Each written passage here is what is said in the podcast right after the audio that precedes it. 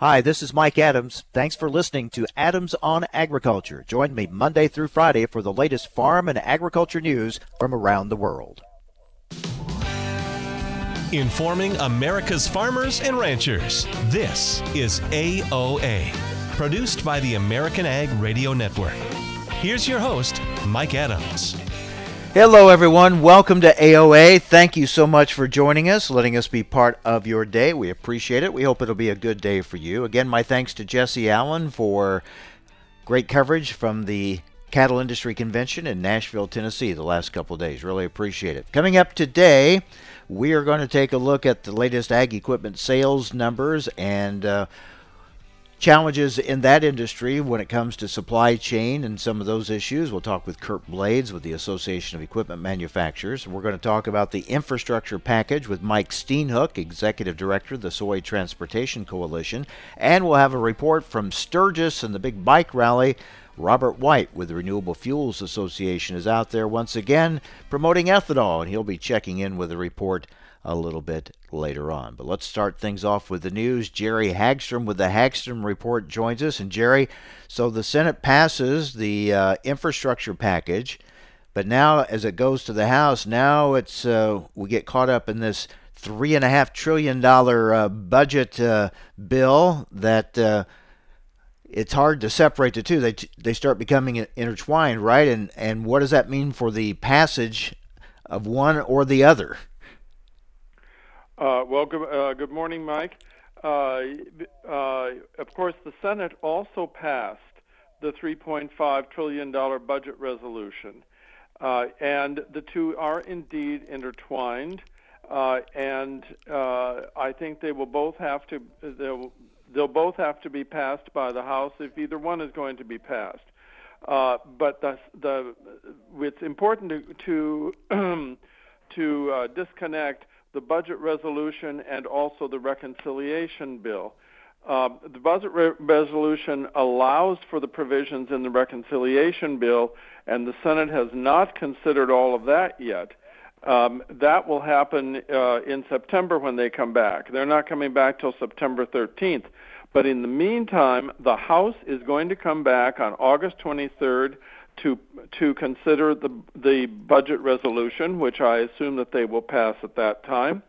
Uh, even though there'll probably be a big vote-a-rama on on amendments, just as there was in the in the Senate.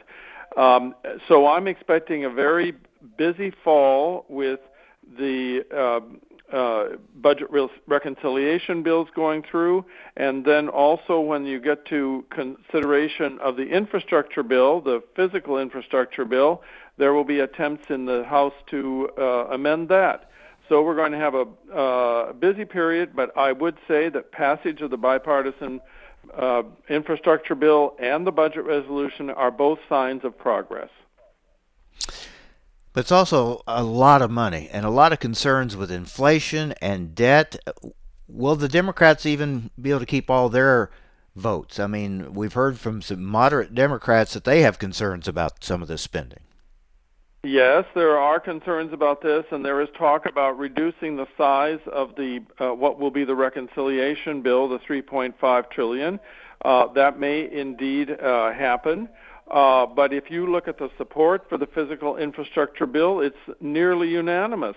Uh, the only groups that I've seen criticize it are the are the ethanol groups because there's nothing in it really for uh, uh, for ethanol, it, and so uh, I think there's going to be a lot of pressure uh, to pass these p- pieces of legislation, and I would never underestimate Nancy Pelosi, the House Speaker, and her ability to pull her uh, caucus together, even when that is uh, difficult and she only has a few uh, few votes to spare.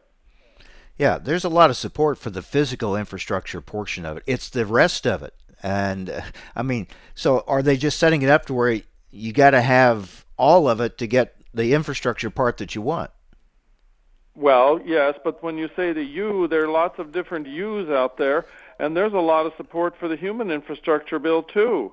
Uh, it may not be from farmers, but it is from other people. So uh, I think there, you know, that's right. You, you, the, but they'll have to pass both uh, to get one as far as the, as the politics are at the moment. Meanwhile, the president, who has not been a big supporter of fossil fuels domestically, uh, now asking OPEC to increase oil production because we need more oil, we need more energy. I mean, isn't that kind of uh, uh, hypocritical at this point? I mean, he's not done much to spur domestic production, but he wants OPEC to ramp up. Well, I suppose you can call it hypocritical. It's a very short-term issue uh, because the gas prices have been um, uh, have been going up, uh, uh, and of course, people are still mostly driving um, uh, cars that depend on fossil fuels and ethanol. Uh, it'll be a long time before we have, I guess, the majority of cars in the country operating on uh, on electricity. Uh, but that's the situation we're in at the moment. Yeah, we've got ethanol that that extends and helps us, uh, you know, use the fossil fuels we have, expand them uh, their use by adding ethanol and improving the environment at the same time. But yet they've not they've been very slow and very hesitant to come out and really uh, push for more ethanol. Uh, instead, they're pushing for electric vehicles, which, as you just said, that's down the road. We're talking about right now. Yes, yes. I don't know if we have a shortage of ethanol at the moment. That's not something I. Uh, no, I we don't follow. have a shortage. No, we don't have a shortage. What I'm saying is we could use more of it now. It would help. Uh, for every gallon of ethanol you use, that's much less uh, uh, petroleum you'd have to use. So uh, you know, it extends what we have. Well, that's true. I mean, if the administration were pushing for more E15 uh, mm-hmm. and other higher uh, higher blends, uh, uh, but they haven't uh, uh, they haven't re- they haven't really uh, they haven't really done that. Even though the agriculture department talks about making it more uh, more uh, possible, uh, there's this conflict going on over the uh, you know the the ethanol and the and the refiners uh, wanting to use uh, less of it, and that really has not been resolved. Right. Hey, what where are we on taxes as far as what the administration wants to do as far as helping pay for some of these spending bills? Well, in terms of the issue that uh, uh, concerns farmers the most, this elimination of stepped up basis, uh, which of course would have a big impact on the transfers of farms from one generation to the other. Uh, Senator John Thune uh, uh, wrote an amendment that said you that you would have to, that the that the uh, reconciliation bill could not make those taxes higher for farmers at least. Uh, and that passed the Senate unanimously. Mm-hmm. Now, exactly what that means when you actually get to tax writing, I'm not sure. Senator Debbie Stabenow, the chair of the Senate Ag Committee, who's also sitting on the Senate Finance Committee, told me the other day that uh, she doesn't want to raise taxes on uh, on farmers, and of course, the Biden administration has said it doesn't want uh, the stepped-up basis to apply to to farms that remain in families. Yep, we'll watch it closely. Jerry, as always, thanks for the update. We appreciate it. You're you're welcome. Have a have a good week. All right, talk to you again soon. Jerry Hagstrom with the Hagstrom Report. Stay with us. You're listening to AOA.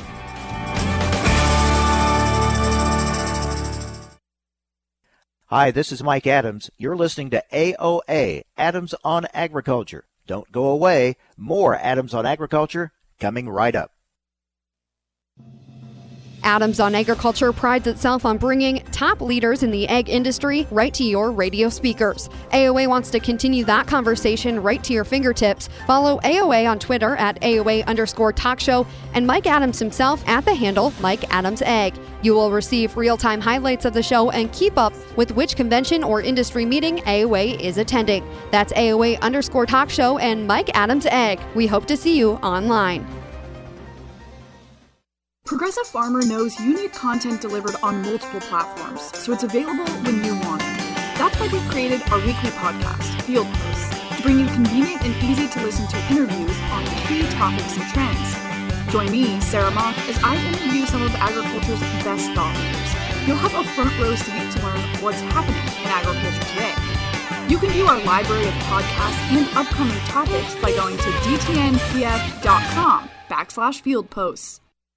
Recently on Adams on Agriculture, Michael Langemeier, Purdue Ag Economist, want to get the latest numbers from the Purdue CME Group Ag Economy Barometer. Kind of give us an overview. Producers are obviously very concerned about input prices. We asked a very general question about whether they expected uh, the prices paid index would include uh, all the inputs used in, in, production agriculture, both for crop and livestock producers. And, and historically, that average has only increased about 2% for the last 10 years. But only 20% of those surveyed think that in the next year it's going to be less than 2%. And so that means 80% of the producers think that we're going to see considerable uh, input price inflation compared to what we've seen in the last 10 years. And, and it's not just cash rent, fertilizer in particular, but there's other input prices also that they're very concerned about. And so I, I think the combination of those two things uh, is creating a situation where the index is lower than certainly what it was in the spring of this year. For the information important to rural America, join us on Adams on Agriculture. Take a look under your bed. Find stuff under there? What about jobs? No? Now try your basement. There's a pair of overalls that overall you're not so into anymore. A perfectly good laptop that hasn't sat in your lap in months. And even more stuff, but still no jobs? Well, you really have both. See, stuff is defined as household articles considered as a group. Sometimes this stuff is no longer needed. Wait, no longer needed? That can't be right. Because remember those jobs you were looking for? Those are really needed, and they're the stuff inside your stuff. Even inside that winter coat that moved with you to Phoenix. Our job is to unlock those jobs, and it starts when you donate your stuff to your local Goodwill. Here's how we do it. When you donate to Goodwill, we sell your stuff to provide job training for people right here in your community.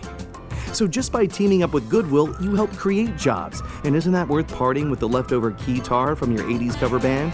Goodwill. Donate stuff, create jobs. Find your nearest donation center at goodwill.org. A message from Goodwill and the Ad Council.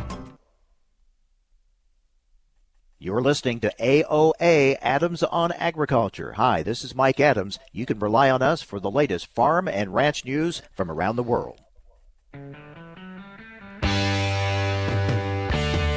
Information America's farmers and ranchers need to know on AOA. Now, back to Mike Adams. And welcome back. Um, just some, I, I, just find this very frustrating uh, that the administration has not been more supportive of the biofuels industry. I mean, they've said they are, but we haven't seen uh, the push uh, for higher levels in, under the RFS. Uh, we've not seen what they're going to do is handling uh, the request for waivers from the RFS. Are they going to push for E15 year round sales? These are things that could be done now to A, improve our air quality, which is what we're trying to do with climate goals, right? That's what they say they want to do. And to use what we have right now to help lower gas prices. Ethanol is a lower cost fuel. We could use, we could have it. it. If you look at your pumps out there where you find ethanol blends, they are lower priced than uh, non ethanol fuels. And so we have this available now, but after all this time of basically discouraging domestic energy production, oil production, now the administration asks OPEC to step up their production.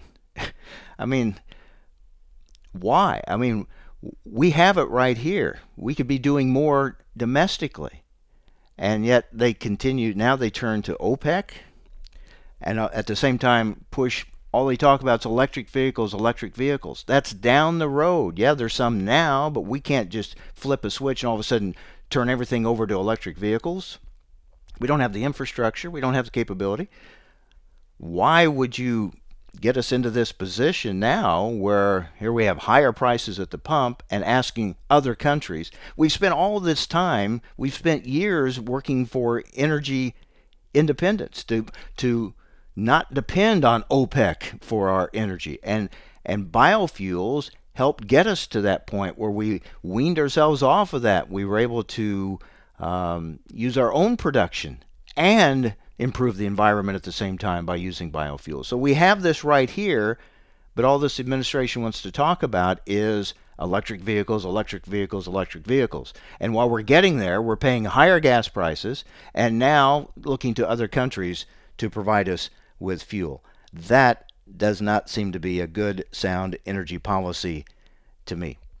So we'll see what happens there. But it is frustrating, I think, uh, to to have the administration to just basically ignore an answer that's right here in front of them to deal with higher prices, to deal with climate, and to deal with availability of, uh, of energy. We have it here. We have the capability here. So why not use it?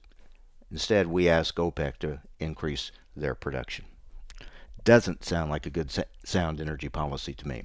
All right, and I, I mentioned this earlier in the week. I do have concerns about uh, this infrastructure package. I I'm I'm happy if we can get money to improve our infrastructure, our roads, our bridges, our locks, our dams, our broadband. We need it. No denying that. But what cost if if to get that we have this huge three and a half trillion dollar package on these other things, more of a social agenda. Uh, they call it human infrastructure, but let's face it, there's not the support for that that there is for the roads, bridges, and the physical things that uh, got the infrastructure package passed. And the cost of this is is huge and looks to still be growing. And somehow that has to be paid for. I understand when they talk about investments, I understand. How often, though, do you hear politicians talk about, well, we're going to invest this and it's going to pay off down the road? You get down the road and all you hear what didn't get done, and we're going to have to have another investment to get us better off down the road again. And that's, we just keep kicking that can down the road. Yes, we need investments in infrastructure, but I even have concerns if this passes. How does how quickly, if at all, does the money actually get to where it needs to get? We've Congress has passed trillions of dollars of of, of different spending plans since the pandemic started, and while they keep talking about we need to spend more, we also hear that we haven't spent what's been appropriated so far. A lot of it is still sitting somewhere and not getting to where it was supposed to, to go. And this has been months since it's been passed. So if they pass the infrastructure package, and again, I'm not against it. I want I want our roads and bridges and locks and dams and broadband to be improved. It we need to. But how do we what are the guarantees that money gets to where it's supposed to go? And that it actually helps these areas that need it.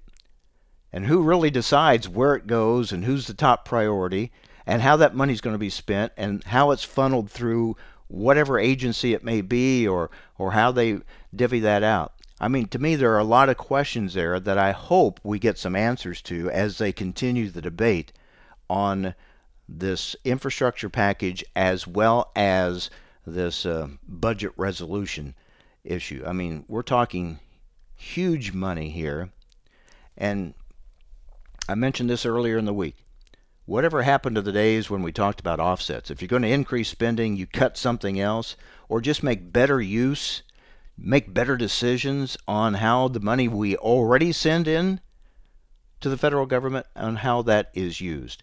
And I realize that that gets controversial because nobody wants budgets cut and everyone thinks their area is a priority and uh, it's more important than somebody else's. I understand those are huge issues, but still, at some point, don't most of us feel we're spent we're sending in a, plenty of money to Washington D.C. right now, and wondering what are we getting for that? I'm not against foreign development either, but it seems like it's easier for us in this country to fund building a bridge or a road in another country than it is to do it in our own country. To do it in our own country, we have to come up with some new spending plan. But yet there always seems to be money available to go do the same things for infrastructure in another country. I find that frustrating. We're sending that money in, and then every time we need something like roads, bridges, locks, and dams, we hear, well, we're going to have to have new spending for that. We're going to have to have new income for that. Well, why? Where's the money we're sending in now going to? I think maybe that needs to be looked at a lot more closely. So these are huge issues and huge questions for our country moving forward.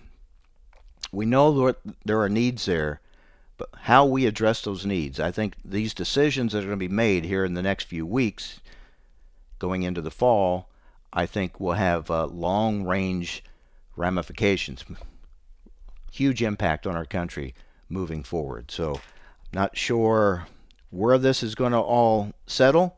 I think we all need to look closely at it, talk with our members of Congress, get their views on it, and share our views with them because uh, these are huge issues. And I just worry because we work, we need those infrastructure improvements so much.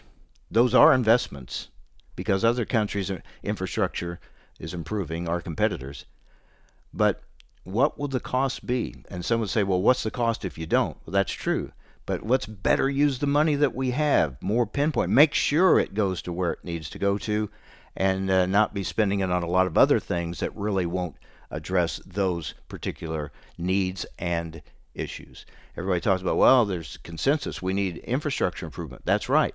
But then what happens now? We have a political system set up here now that to get that infrastructure money that is needed and has a bi- has bipartisan support. To get that, they're setting up a system where you have to uh, go along with the three and a half trillion extra to get the the one trillion dollars for the infrastructure.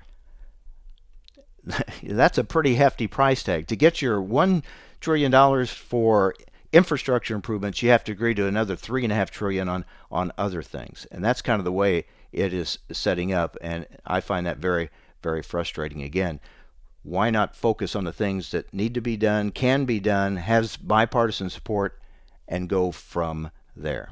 But instead, it's the Christmas tree approach, add on a bunch of other things. We see, and we've seen both parties over the years do this, regardless of which party's in power. Happens to be the Democrats now, but we've seen it on both sides all along. Um, just load up things. This is your chance because there's there's um, their support to get one thing done. So to get that, let's just load it up with a lot of other things, and then we'll get it, all those things. And the trouble is, after you do that, then they turn around and say, "Well, we need more for something else. We need more." It, it, it's never ending. So these are those are my frustrations, my concerns, and my uh, questions as we move forward on this. But if we do get an infrastructure package, how will it impact and how will it help agriculture? We'll break that down with Mike Steenhoek Executive Director of the Soy Transportation Coalition, coming up next. Stay with us. You're listening to AOA.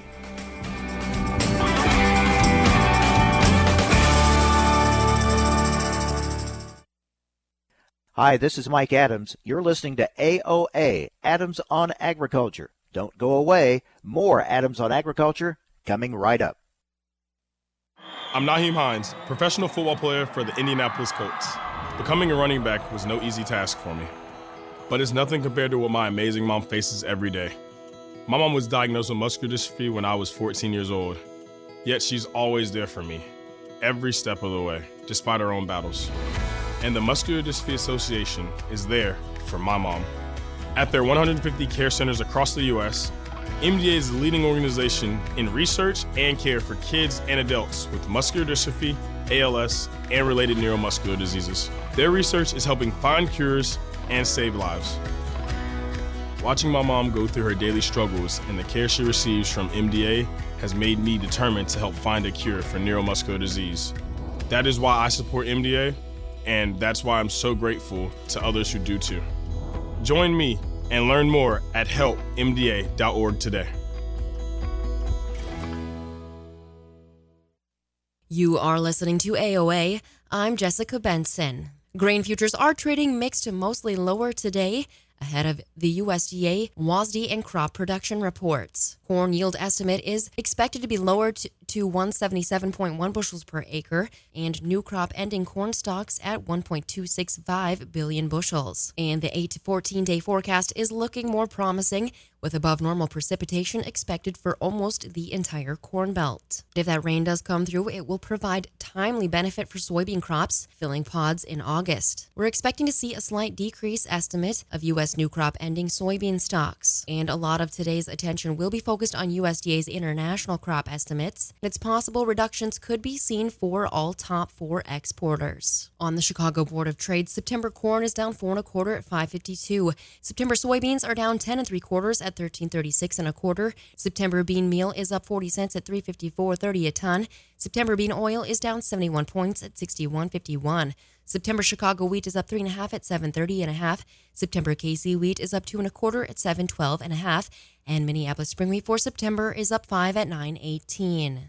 As for livestock, there's a very strong possibility that packers will need to bid higher in order to obtain the supply they need as feedlots are holding out firm on their asking prices. The rebound we saw in hog futures yesterday should generate further buying as price support held, and traders are seeing some potential strength developing in those cutouts. On the Board of Trade, October live cattle are down 17 cents at 127.40. December's down 5 cents at 133.12. September feeders are up 60 cents at 163.42 with October up 77 cents at 166.07. Lean hogs for October are up 70 cents at 86.55 with December up 85 cents at 79.75. You're listening to AOA. I'm Jessica Benson.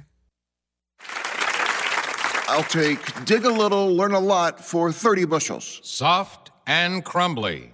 Tom. How does healthy soil feel to the touch? Correct. Dig a little for 40 bushels. Sweet and earthy. Tom. What does healthy soil smell like? Yes. Go again. Dig a little for 50 bushels. Dark, porous, and alive. Tom. What does healthy soil look like? You win. Understanding the basics and benefits of healthy soil can make your farm a winner too through lower input costs, better yields, and drought protection, which can lead to a healthier bottom line for your business. Contact your local Natural Resources Conservation Service office today to find out how you can unlock the secrets in your soil. This message brought to you by USDA's Natural Resources Conservation Service and this radio station. Hi, this is Mike Adams. Thanks for listening to Adams on Agriculture. Join me Monday through Friday for the latest farm and agriculture news from around the world. Information America's farmers and ranchers need to know on AOA. Now, back to Mike Adams. Okay, you've just heard my concerns and frustrations with this whole infrastructure resolution deal. So let's uh, let's break it down and get some thoughts from Mike Steenhoek, Executive Director of the Soy Transportation Coalition. Mike, thanks for joining us. Before we get into what would what's in there for infrastructure, your thoughts. I just expressed a lot of concerns that it's kind of set up to get the 1.2 trillion dollars for roads and ports and waterways, bridges and th- and broadband. To get that, they're going to have to pass another three and a half trillion to get these other things what they call human infrastructure, but uh, those other things, uh, I don't. I as much as I want and support and understand the need for the physical infrastructure, if you add all that other on there, it seems like a pretty high price to pay. And it's it's happening at a time where you know yes we're recovering from COVID, but you know the the worry with the economy is that we're actually going to be he- overheating uh, rather than underheating, and so you know a, a legitimate question to ask is is this the time to keep you know adding trillions of dollars of spending uh, onto uh, on, onto Americans, and and that's a very legitimate concern. Um, you know, this is a this is something that's always frustrated me about Washington D.C. and Republicans are guilty of it, Democrats are guilty of it. You know, Democrats are in control, so they're kind of the culprits right now. But you know, you have an issue where there is bipartisan agreement and close to consensus, infrastructure in this case. And so what you know what normal people would do is they would say, great, we've got an area of consensus and agreement, let's pass it. But no, what Washington, D.C. does is they say, we've got an area of consensus, let's attach uh, some controversial things onto it and make it make the passage of the consensus issue or item contingent upon the passage of a controversial you know portfolio and that's what's and that that that should be frustrating for all Americans. Um, so you know, we obviously would like to see the infrastructure package passed, just more focused on infrastructure. But you know, we're obviously seeing um, this uh, this other debate happen in Washington D.C. Okay, you and I you and I agree on that. So that's kind of basically what I was just saying in the last segment. All right, so let's let's put aside for the moment the three and a half trillion dollar part of it. If if we can if we could just get the 1.2 trillion that just passed out of the Senate, what's in there uh, that really addresses our infrastructure needs in this country? Yeah, we're we're very pleased that um, there there's funding that is uh, identified for roads, bridges, and other kind of more major projects that have more regional or national uh, impact. Um, 40 billion of that money, um, 110 billion is for roads, bridges, and major projects, and then you have 40 billion of that that's specifically identified for replacing and repairing bridges, many of them in rural areas. And you know, so that's something that you know clearly would provide benefit to the agricultural supply chain. We're also pleased to see 17 billion dollars um, identified for ports and waterways, and you know, we've got a, an inland waterway system that is underfunded. That's something we've been talking about for years. Um, and so any prospect to get meaningful funding directed to some of our locks and dams, this will not solve the problem in its entirety, but it will make a significant improvement in it. Um, you know, that's something that we certainly should should welcome. And you know, we have to keep remembering that you know what makes agriculture so profitable. It's not just it's not just growing the crop and it's not just having demand for that crop. It's it's our ability to get crop from supply to demand in a cost-effective manner. So some of these, um, you know, this, some of these proposals and some of these funding allocations would certainly help achieve that. Talking with Mike Steenhoek, Executive Director of the Soy Transportation Coalition.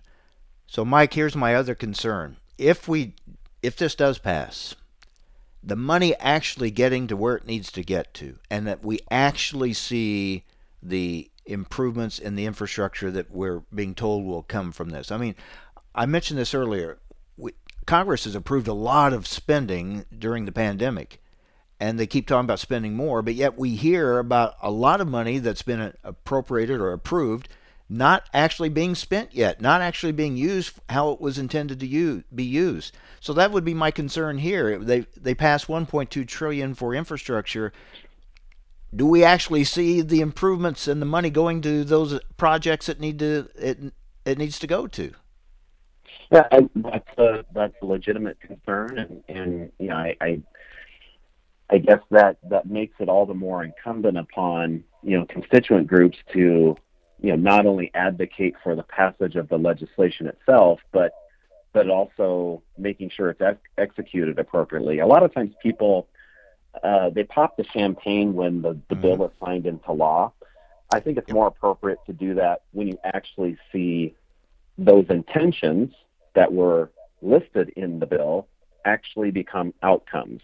So, an actually a new bridge, a new lock and dam, an enhanced port, so I think you know we really need to make sure that you know we're keeping you know the pressure on to make sure hey it's great you you, you pass a piece of legislation, but uh, we're not going to celebrate until we actually see the project come to fruition.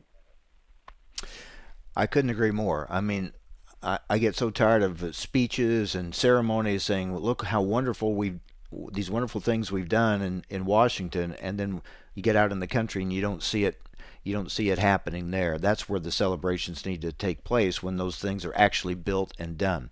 All right, so um, we'll put that aside for now because I've got a lot of uh, debating and, and bickering to do over over that before we get to an end on this one. Where are we right now? Let's go to the West Coast. The port back up there. Any improvements in that? You, know, you know, we continue to see some some improvements, but you know, my forecast and the forecast of most others who monitor these issues is that we're going to be operating in a very stressed supply chain easily throughout 2021 and well into 2022 because what we're at right now is you have the back to school season that's occurring where there's a lot of of freight that's being brought into the United States naturally. Um, so you're putting that on top of an already stressed supply chain.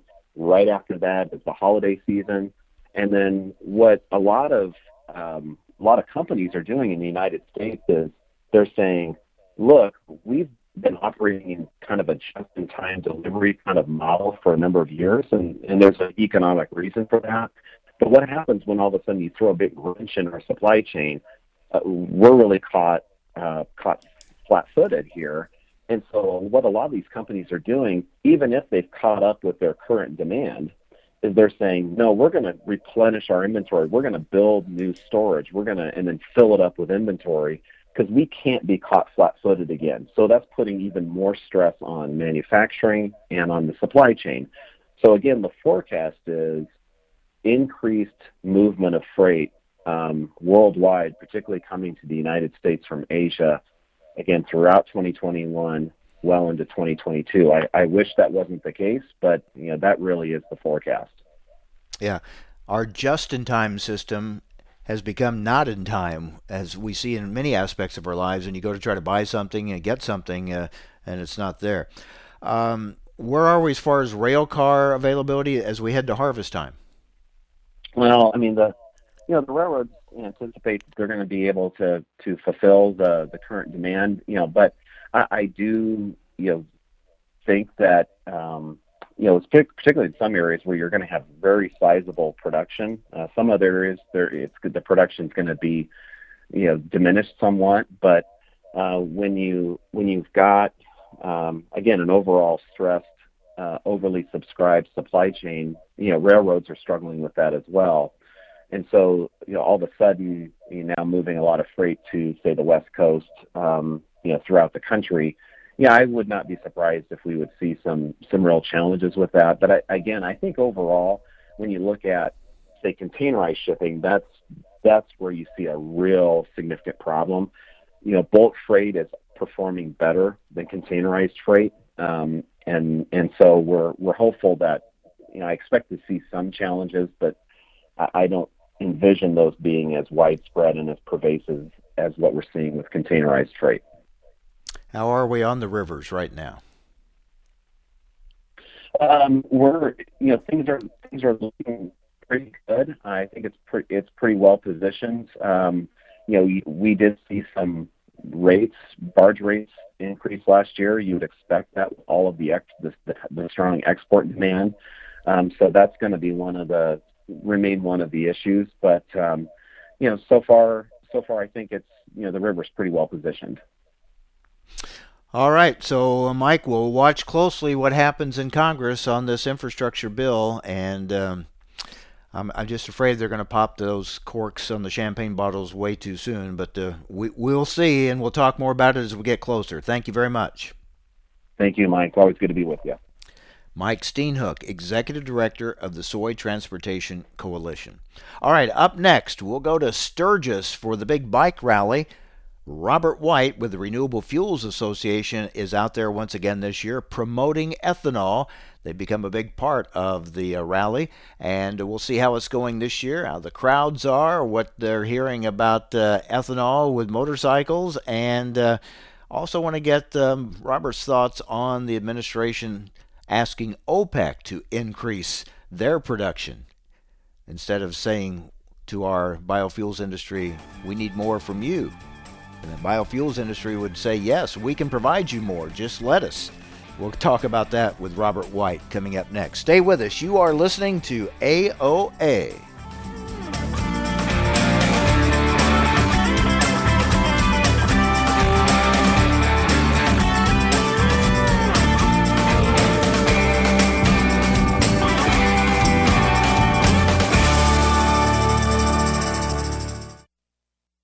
Hi, this is Mike Adams. You're listening to AOA, Adams on Agriculture. Don't go away. More Adams on Agriculture coming right up. As an organ donor, your story doesn't have to end. The good in you can live on. In fact, you could save up to eight lives with your gifts. Your heart could keep beating. Your kidneys could keep filtering. And your intestines keep on digesting for others. And that's not all. You can improve the lives of 50 more people as an eye and tissue donor, restoring sight and health. And you're not just helping out the person receiving the transplant, you're touching whole families with your life saving gift. Register in minutes. Just go to organdonor.gov. You'll be happy you did. And just maybe, someone else will be happy too. Sign up today. Go to organdonor.gov. It saves lives. U.S. Department of Health and Human Services, Health Resources and Services Administration. Through the years, you've really kept up with the times. You're on social media. Like, like, dislike, block.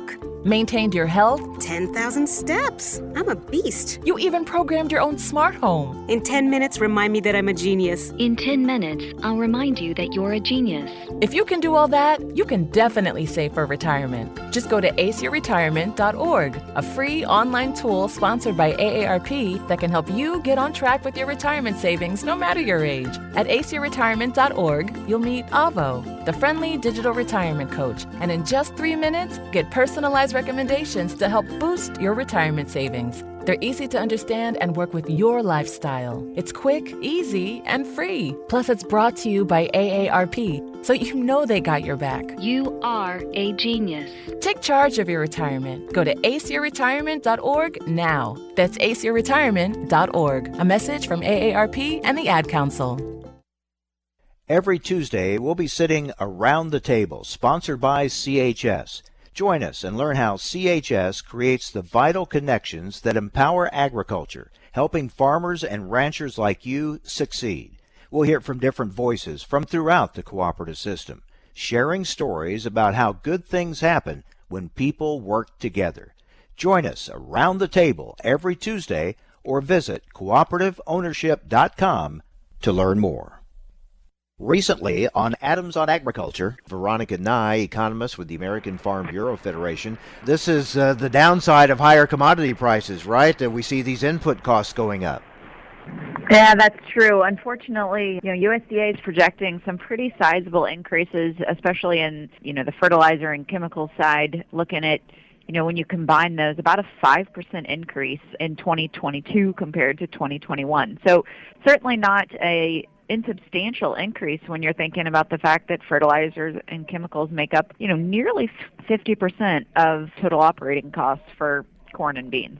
And it looks like the costs are pretty much across the board. They are. You know, you sort of look at, you know, the major field crops and, and you're looking at somewhere around about an average 2% increase on the operating cost side for corn, beans, wheat, cotton, rice, peanuts, sorghum, oats, and barley. For the information important to rural America, join us on Adams on Agriculture.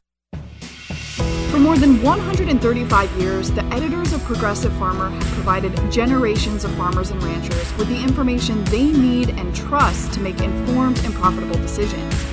We know you need that content delivered on multiple platforms, so it's available when you want it. That's why we created our weekly podcast called Field Posts. Join me, Sarah Mock, each week as I interview agriculture's top thought leaders, as well as farming's most diverse team of editors at the Progressive Farmer and DTN on a wide range of subject matter. From farm policy and crop production to finances, technology, and so much more, you'll have a front row seat to learn and engage in what's happening in agriculture today. You can find the podcast listed on all your favorite podcast platforms, including Apple Podcasts, Spotify, iHeartRadio, Pandora, or by visiting our website at dtnpf.com backslash field posts. The landscape of media has changed, and people are more skeptical than ever about where they get their news and information. While major news outlets show decreasing credibility, your local farm radio station still shows strong marks. In a recent survey, farmers rated information from their farm broadcasters as almost twice as reliable as major news outlets. Farm radio continues to be transparent, honest, and trustworthy. This message brought to you by the National Association of Farm Broadcasting. You're listening to AOA Adams on Agriculture. Hi, this is Mike Adams. You can rely on us for the latest farm and ranch news from around the world.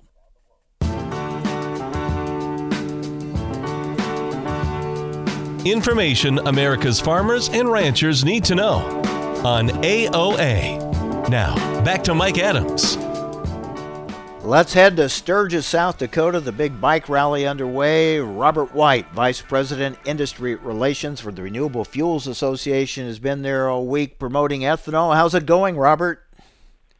It's been going good, Mike. We're we're seeing a lot of people making a lot of touch points and big crowd out here this year.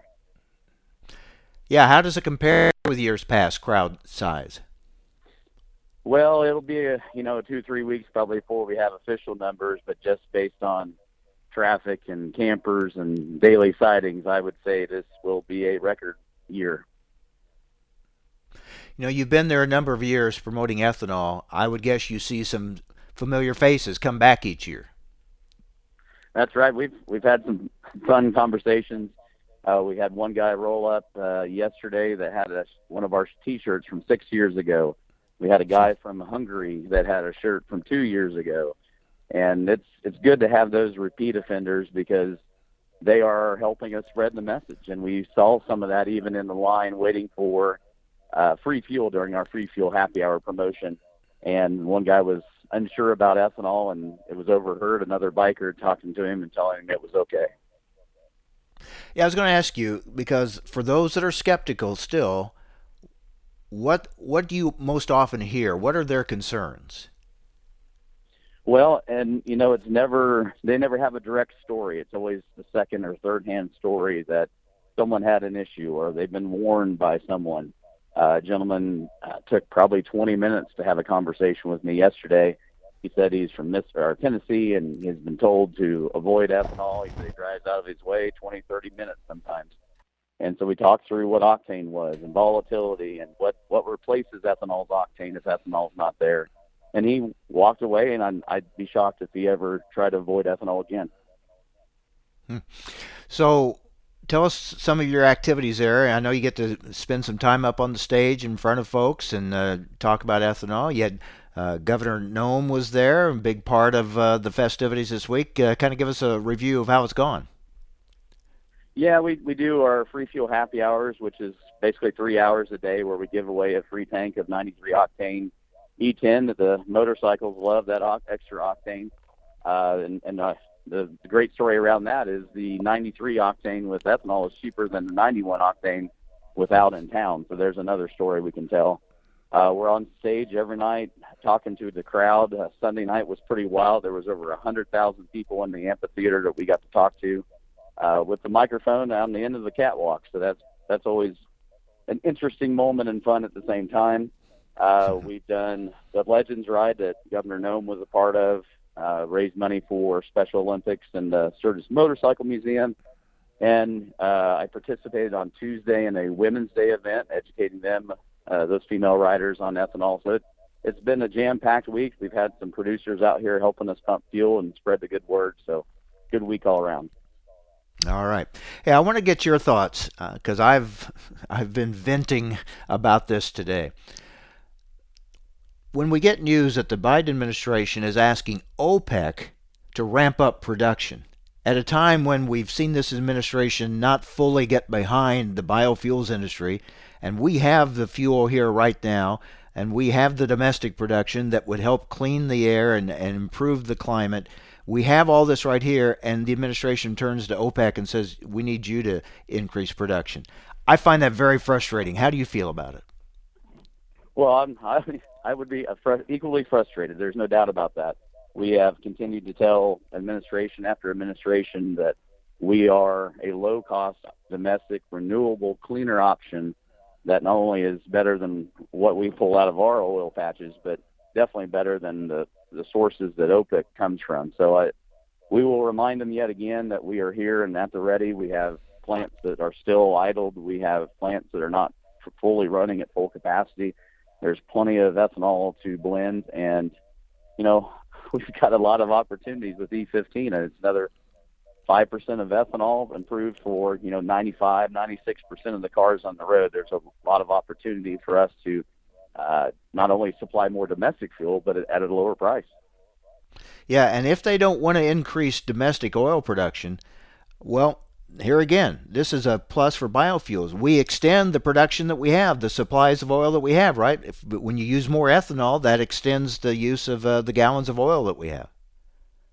Well, that's exactly right, and and you know the the administration is talking out uh, one side about how we need to clean the air, reduce carbon. Well, asking OPEC to provide us more oil seems counterintuitive, hmm. but uh, we we will continue that push. It's it's been a rough several years now of, of reminding whatever administration that you know this is a a thriving industry that powers rural America and, and fuels the rest of the country, and we're ready to help. Yeah, we have to keep telling both parties this. It seems like they can't seem to get this get this message. The other part of it is, as we pay more and more at the pump, if we had more ethanol there, higher ethanol blends, it would be uh, a cost savings for motorists. Well, I saw it. Perfect example coming out here. Stopped in Mitchell, South Dakota, to fill up the truck, pulling you know a trailer full of all the goodies for our week in Sturgis, and uh, E85 was a dollar discount to regular unleaded. I mean, it's it's staring you right in the face. We we show the consumers, we show anyone that fuels what economic advantage we can provide. So you're just about done, but you've got a few more uh, uh, activities there at uh, the rally. What's what's left to do? Well, we got our free fuel promotion. We're getting ready to head up and set set up for from 10 a.m. to 1 p.m. today, and then we're we're going to pack up and head for home. Uh, mission accomplished this year. Very good. Well, it sounds like it's been very successful. Have a safe trip back. We'll talk again soon, Robert. Thanks a lot. All right. Thanks, Mike. Robert White, Vice President, Industry Relations for the Renewable Fuels Association. All right, that wraps it up for today. Uh, crop report day today. We'll have analysis of those numbers coming up on tomorrow's program. We will get tomorrow to the uh, ag equipment sales numbers, and also tomorrow, a preview of the Farm Progress Show. Final preparations for the show that starts August 31st, runs sep- also September 1st and 2nd. Big three day run, not very far away. We'll tell you more about it tomorrow. Hope you'll join us right here on AOA. Hi, this is Mike Adams. Thanks for listening to Adams on Agriculture. Join me Monday through Friday for the latest farm and agriculture news from around the world.